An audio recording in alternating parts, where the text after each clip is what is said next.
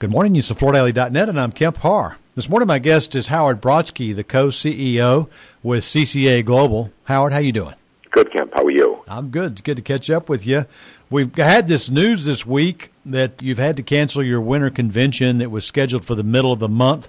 Let's get into that in just a minute. Before we get into that, most everybody knows uh, who you are, Howard. You've been uh, the leader of CCA Global since its very beginning. Uh, that got started back in the 80s, right? 85. 85. 1985, yeah. yeah. Many years ago now. Yeah, yes. Exactly. When it comes to the retail sector of the flooring market, I'd say that uh, CCA Global, with all its many brands, Carpet One, Flooring America, Flooring Canada, IDG, and Floor Trader, ProSource, ProSource exactly. Yeah. That uh, you're you're probably one of the biggest driving forces on independent retail and you've got quite a team and a great organization. Right. I, I, know this decision that you made was not made lightly. Talk about that if you would. Yeah, and it was an executive group decision, Kemp. And yeah. look, at there were many factors that went into it. As, as you said, not only not taking it lightly, it was, it's about a serious decision you can make because us getting together with our members is really an important part for both of us, uh-huh. for relationship, but also for programs and product. But obviously, the COVID was spiking at just at the time, and they're predicting actually the height to be in mid-January. Right. And the concern, you know, there are multiple concerns. First of all, the safety and health of all our members. Yeah. Uh, you know, with 2,000 people in a room, we certainly didn't want any to be getting sick. And I understand while the Omicron is people getting less severe symptoms, right. their percentage, the hospitals are pretty full right now. Exactly. And so, you know, the last thing we'd want is a member going to a hospital he can't get in in Orlando. Mm-hmm. And the other thing, though, there were, as I said, many things fit into it. You saw that they had 10,000 flight cancellations in a seven day period. Mm-hmm in the United States.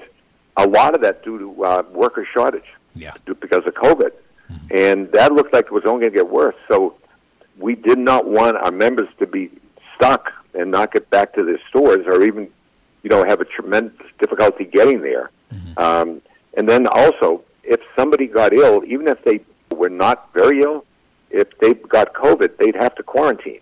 And quarantine, frankly, in a hotel room is not like quarantining in your hometown or where, where your family is. Right. And so there, there were, I think, a lot of factors went in, and then Canada changed their travel regulations uh-huh. that would not permit our members to come down from Canada. Yeah. So the Canada was off the table. So I think obviously there were a lot of factors that went into it. If our production company had lost people during just COVID, they have to quarantine. Right. Could we execute the quality that we always uh, depend upon.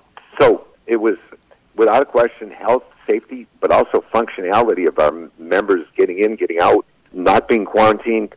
There were many issues that went into it, and obviously not taken lightly. But we think we felt strongly was the best decision for our members. Mm-hmm. You know, you brought up worker shortage, and I think in that reference you're talking about the airlines and whether or not we can even actually yeah. get everybody together in one place. But uh, another big factor, I know it, r- it, ripples throughout all your membership, is concern that these independent retailers, that's the core of your membership, you know, they're all struggling to maintain a base of employees, aren't they? We know. I think they just came out again. Four, 4.6 million people left the workforce. Right. Not, only, not even going somewhere else, Kemp. They left the workforce. So right.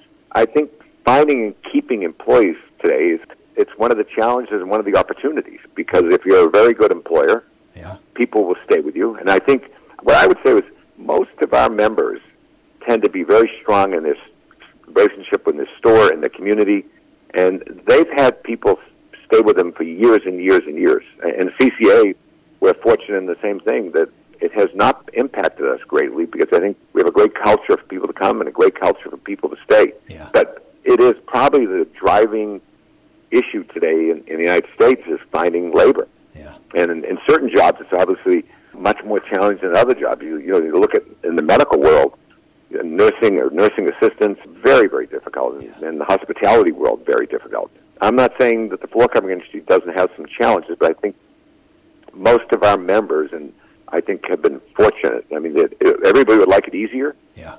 and more have more people apply. But I think that we're going to be living in this little world of uncertainty for a while longer. Yeah.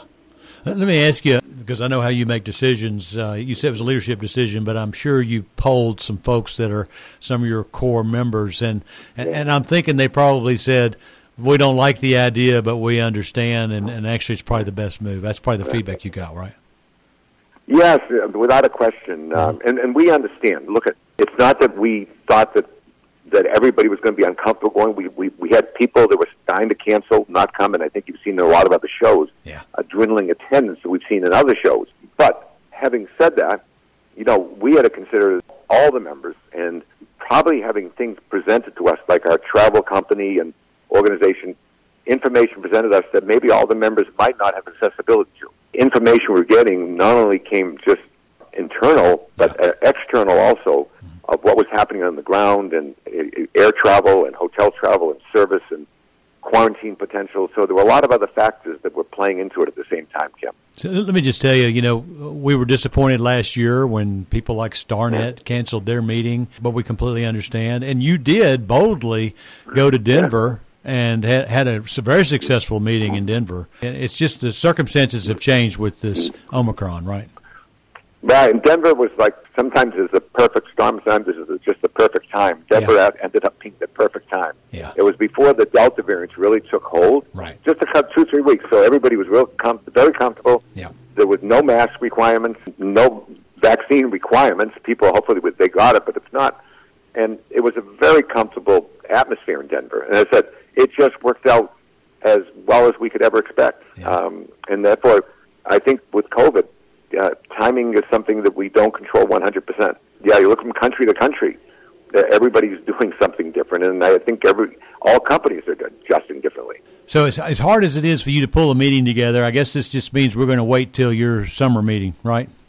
Yes, we will have relationship and communication with the members in between, obviously. Yeah, okay. because we have we have programs, and products, so we will be in touch with our members and certainly execute the plans we had in place. Okay, Howard. Well, here's a one last question, if you don't mind, and I, am surprising sure, you with sure. this. I'm surprising you with it, but what's right. your what's your outlook for 2022? We're very positive. Well, I think we're going in very strong with a lot of back order, and it appears the home improvement industry is going to stay strong. I mean, housing, small indication, is going to stay strong. Right. And when, when housing stays strong, as you know, a lot of people are, and they continue to make moves from city to country, from a small home to bigger homes, from right. different regions of the country there's more been more mobility mm-hmm. probably in the last 12 months. It looks like it's going to continue for a while. So I think that all bodes well for our business. We're, we're very optimistic that 2020 is going to be good. All right, Howard. Thanks so much for spending time with our audience. Again, been talking to Howard Brodsky, the co-CEO with CCA Global, and you've been listening to Kemp Harr and FloorDaily.net.